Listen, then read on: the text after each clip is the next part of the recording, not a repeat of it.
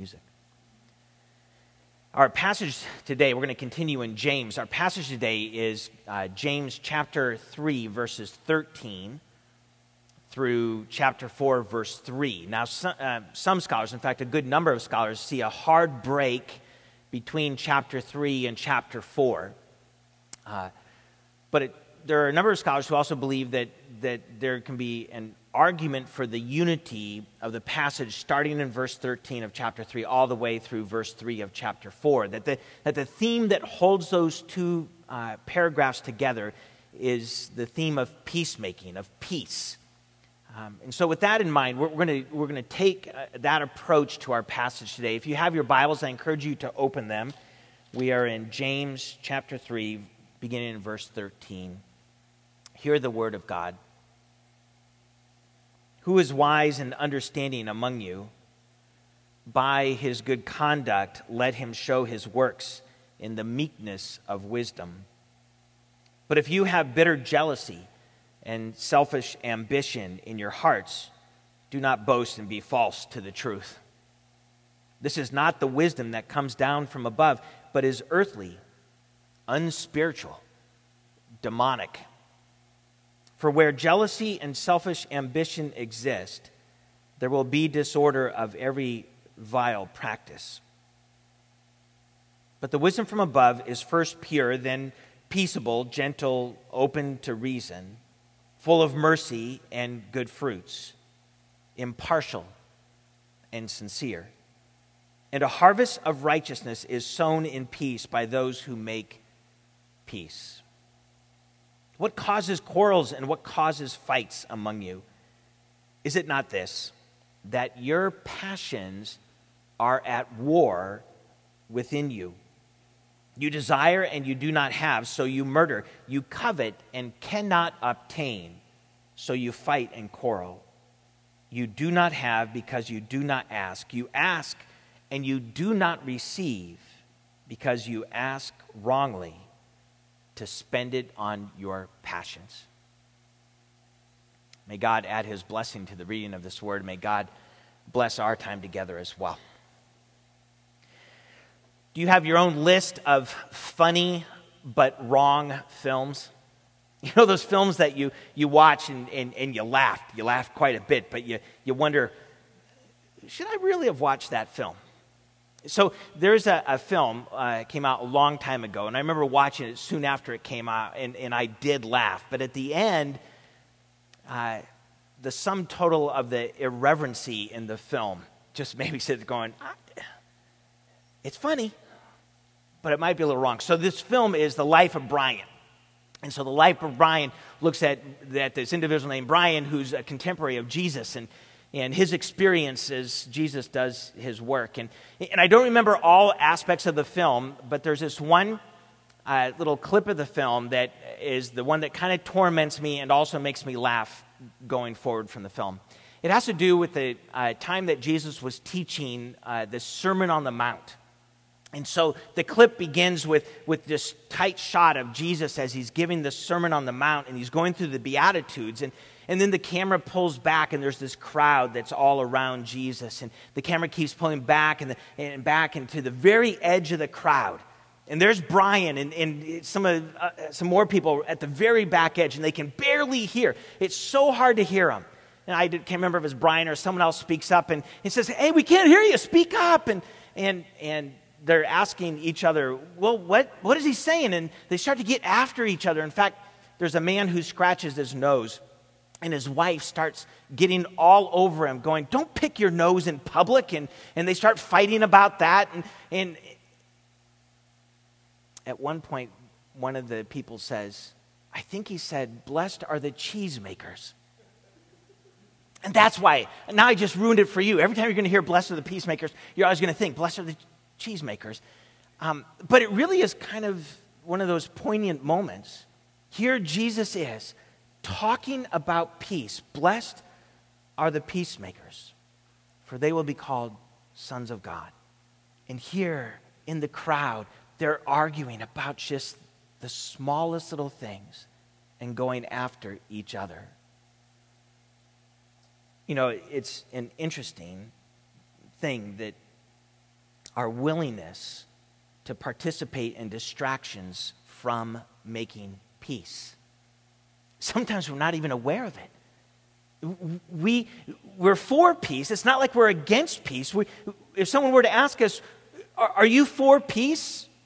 In fact, are you for the biblical vision of peace, this, this wholeness, this contentment, this life full of joy, security? Are you for peace? And there may be some people that wouldn't be for that, but the majority of us are for it. And yet, when you look at our lives, we're often given to distraction away from peace.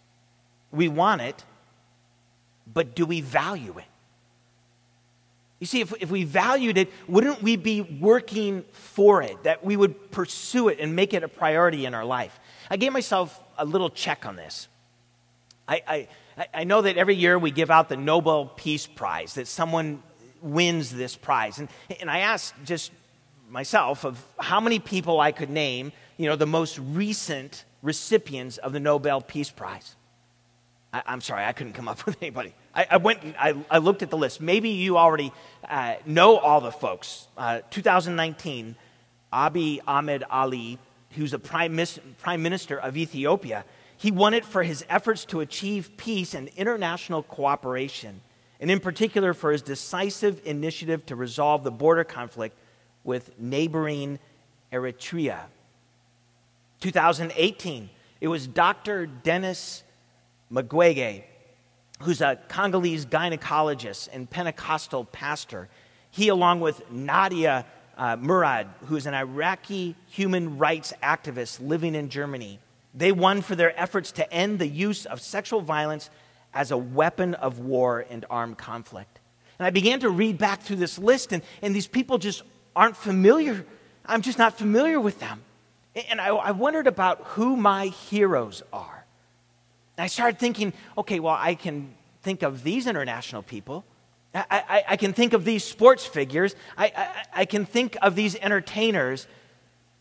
But clearly, the making of peace, the drama of peacemaking in this world, had not risen to that level of value in my life where I was tracking it as my heroes.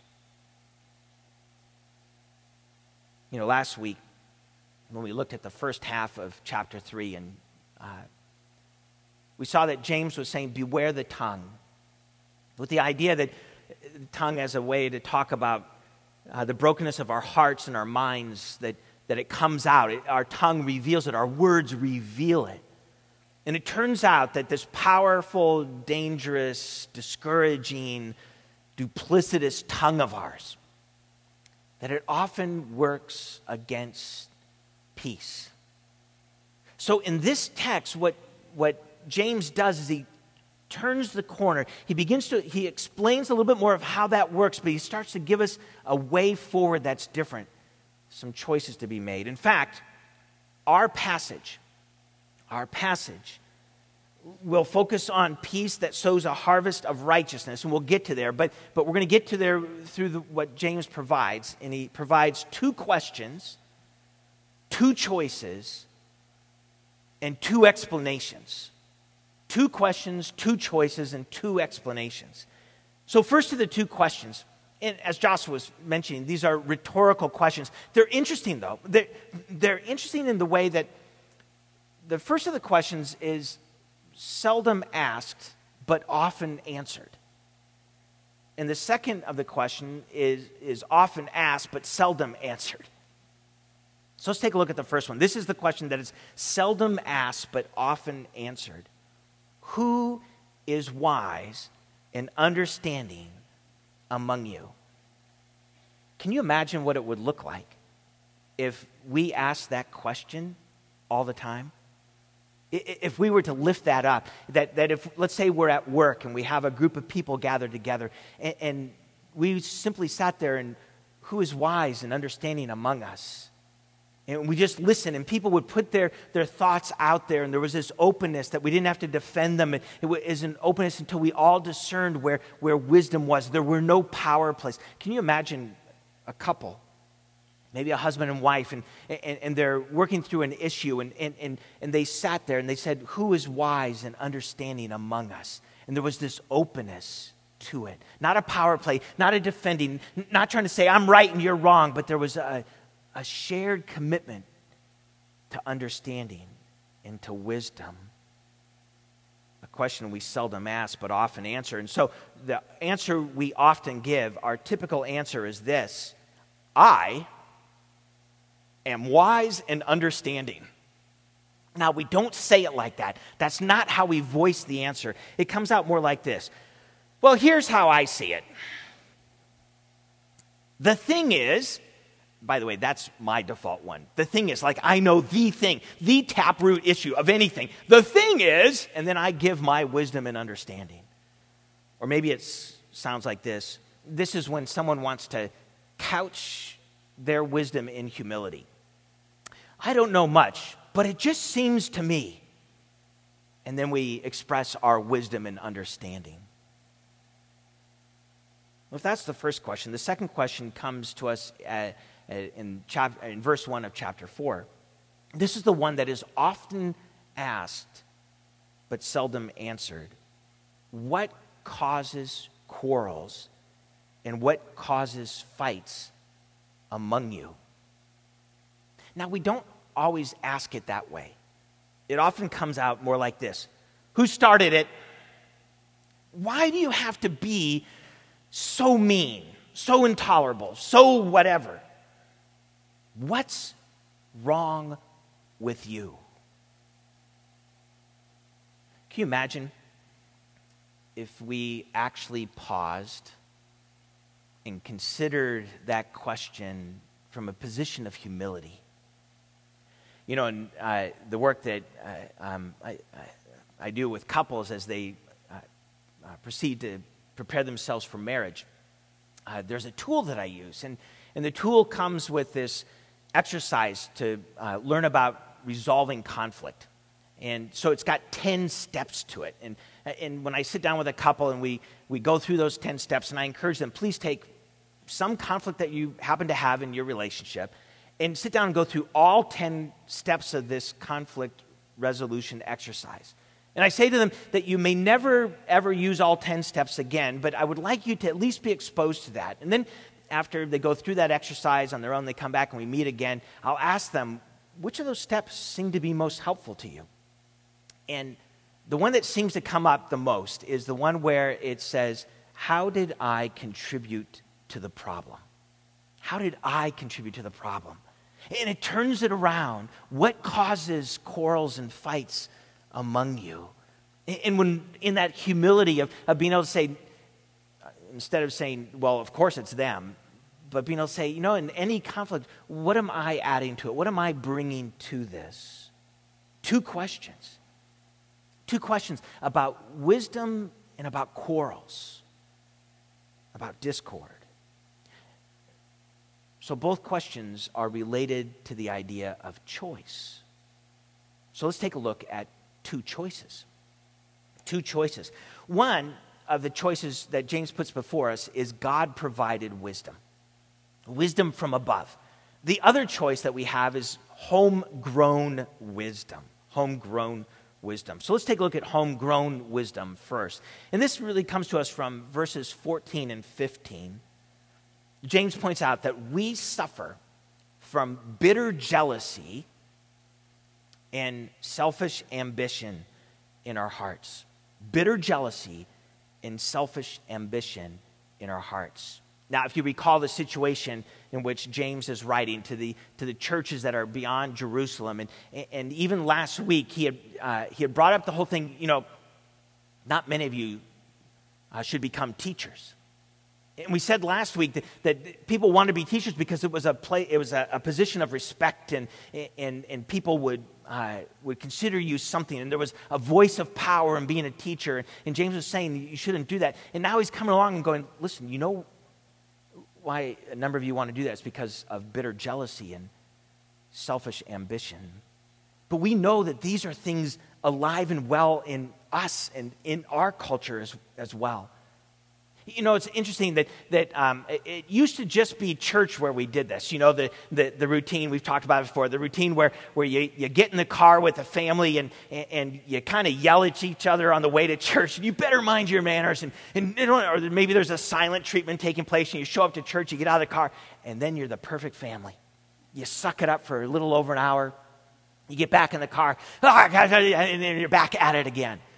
Well, uh, because of Facebook, it's no longer just a church, right? So we put our best pictures, we dress it up, and we go, listen, this is my life. Look at how many awards my children win. And hey, we're traveling this week, and look at the places we get to go. And, and so someone else looks at that, and we look at other people's posts, and, and we get jealous. And, and so we have this ambition well, I'm going to live it, I'm going to do that, I'm going to top it. Or even worse, we know the distinction between the reality of that other person's life and what they're putting on Facebook, and we judge them and we hold it against them. I know you're so fake. And we have this bitter jealousy and selfish ambition. In fact, in our country, in our culture, we have ambition as something that we really want our kids to have. We nurtured it. We cultivate it in our kids. We want them to be ambitious, to, to, to go for the goal, to go for the best. All too often, however, we don't help them understand what kind of filter needs to go on that. What, what, what kind of ambition is the kind that really serves the individual well, that serves God well, that serves the community well? What kind of ambition is that? This homegrown uh, wisdom, then, is earthly, James says. It's unspiritual. It's demonic. The ungodliness of world wisdom. Furthermore, he goes on to say, uh, where jealousy and selfish ambition exist, there will be disorder and every kind of vile practice. So, the other choice he gives then, if that's the homegrown wisdom, the other kind of wisdom he gives is the wisdom from above. And he calls out, there's these eight descriptors he provides. And really, the first one serves as a title, as, as a way of introducing all the others. And then he groups the others. And that first title description he gives is uh, Wisdom from above is pure. In our house, we have a RO system. And that means at the back of our sink, there's this extra little spigot that, that we can get uh, purified water in. Uh, water that's going through some extra filters and a, a, a, and a reverse osmosis membrane. And anyway, so you have to replace those filters from time to time. And I went and I replaced them and I took it out. And, and, and I know that through our tap uh, water, our, our faucets, we already get filtered water. It's already treated water. But in that primary filter of the RO system, the first one, I pulled it out, and it had been white when I first put it in. It had been just beautifully, all just pure white. When I took it out, it was a dark brown and rust color, soaked all the way through. Because the RO system filters out additional impurities. And so the wisdom from above, it filters out jealousy and selfish ambition so that it's peaceable and gentle and open to reason, that it's full of mercy and good fruits, that it's impartial and that it's sincere, that it's not, and this is a big theme for James, that it's not duplicitous, it's not uh, two faced. And this kind of wisdom then results in this peacemaking in our lives. And here's where the NIV actually, I believe, has a, does a better job of interpreting than the ESV in this, in this verse that it's peacemakers who sow in peace raise a harvest of righteousness. The wisdom of God moves toward peacemaking. And it's interesting how he puts it that, that uh, peacemaking, that this peace that we're making and sowing this peace, that it results not in worldwide peace but in a harvest of righteousness. We know that not everybody's going to agree with peacemaking efforts. And many of our peacemaking efforts will not be successful, but they'll be successful at uh, producing a harvest of the things that honor God a harvest of righteousness. Okay, so you might be saying, okay, these two choices, this is such a binary option. How come the Bible is so binary? Now, we know that the Bible's not always binary. We, we know that there are times where the, that, the, that there's a tension, that there's these things that are put in there that we're not to choose between one and the other, but that they're both together. Like God is holy and God is loving. And we hold those two things in wonderful tension. Of God is completely demanding and, and wonderfully forgiving. And this is beautiful that God eh, eh, eh, are these things together. And yet there's this also this choice throughout Scripture to choose darkness or to choose light, to choose death or to choose life, to choose what is ungodly or to choose what is godly. And James is underscoring there's a choice to be made between homegrown wisdom or godly wisdom. It's a choice we have before us. One results in a harvest of righteousness, the other in disorder and every vile practice. All right, so then he gives two explanations. We have two questions, two choices, now two explanations. And this comes to us in the second part of verse 1 in chapter 4, all the way through verse 3. One of the explanations has to do with the horizontal reality we experience, the relationships with others. And the other explanation has to do with the vertical, our understanding of how this works with God. In the horizontal, we find this the two explanations. The, the first explanation, the horizontal, we quarrel, we fight, we quarrel because our passions are at war within us. We desire and do not have, so we murder. We slight the other. We, we remove their, their human dignity. We, we treat them as less than something uh, that they are, that they're not made in the image of God. We trample all over that. We desire and do not have, so we murder. We covet and cannot obtain, so we fight and quarrel. You know, this is a, a, a long standing practice of Christians, unfortunately. It's all too common today, but uh, in uh, Dr. Moo's uh, commentary on this uh, passage, he actually quotes from Spinoza. He's a 17th century Jewish philosopher. And here's uh, from his time, here it was his take on Christians. Here's how he put it I have often wondered that persons who make boast of professing the Christian religion, so he wonders about Christians, and he describes Christianity this way He goes, namely, love, joy, peace, temperance, and charity to all people. That these people should quarrel with such rancorous animosity and display toward one another such bitter hatred that this, rather than the virtues they profess, is the readiest criteria of their faith. What an indictment. And we know it's also true. We've experienced it ourselves, probably. this wisdom, this choice.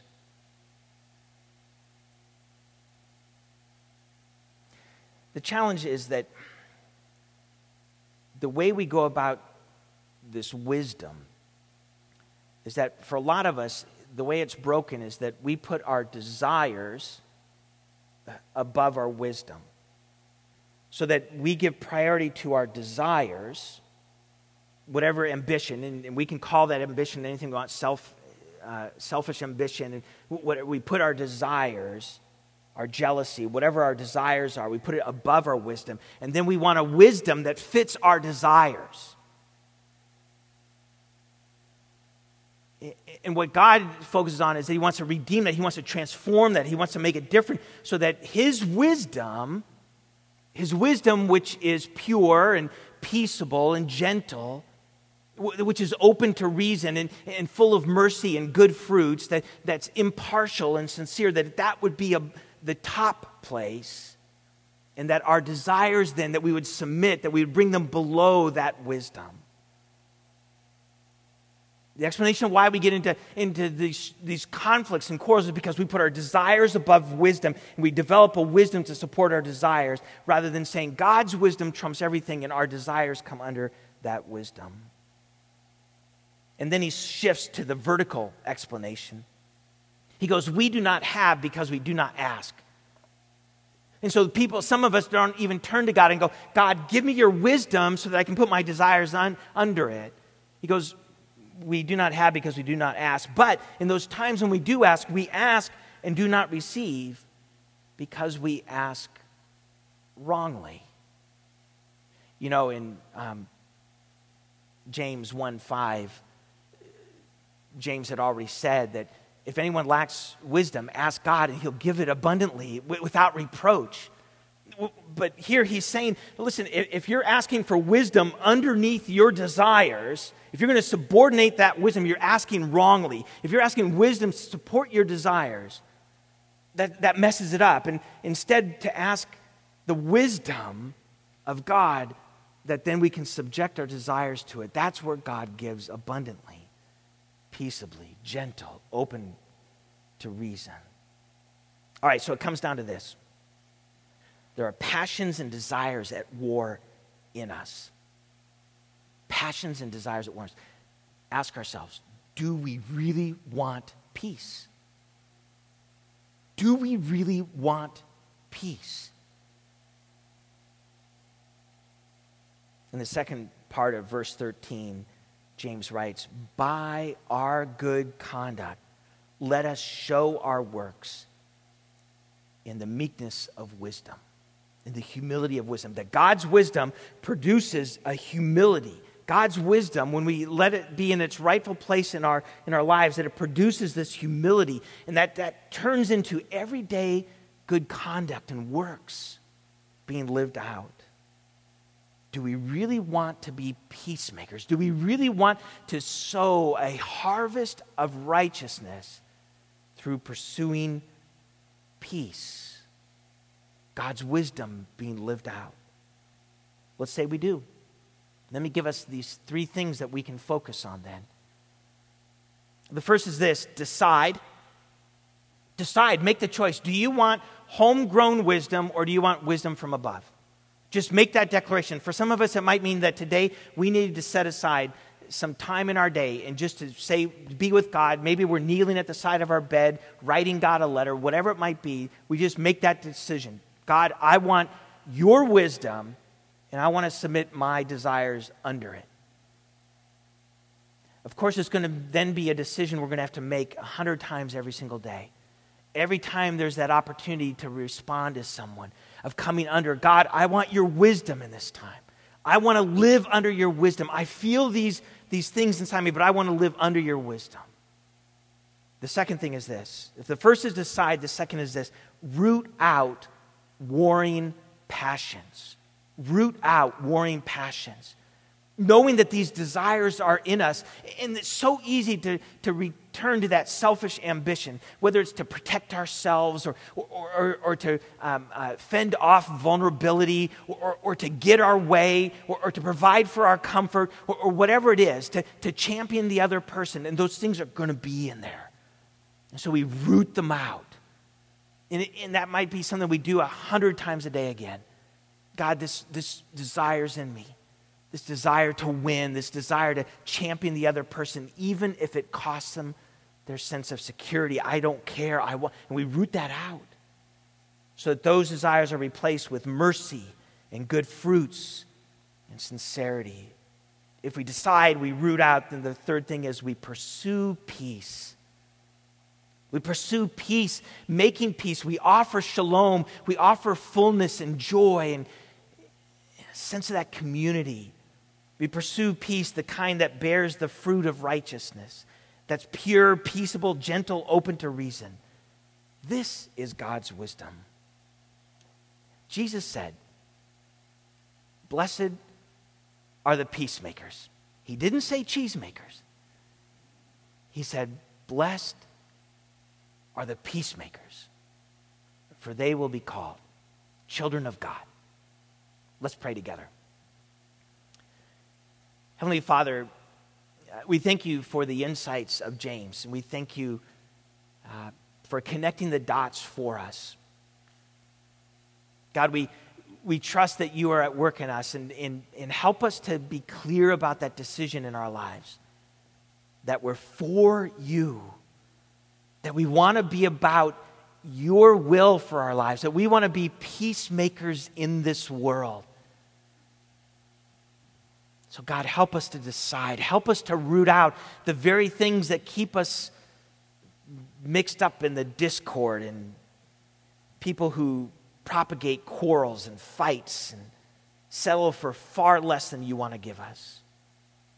And God, as we decide and we root out, we pray, God, that you would help us to then be people who make peace at every turn in our homes, in our most intimate of relationships, in our friendships and, and in our work relationships and in the community and across zip codes, and, and that we would be known not for our quarreling, but for our peacemaking.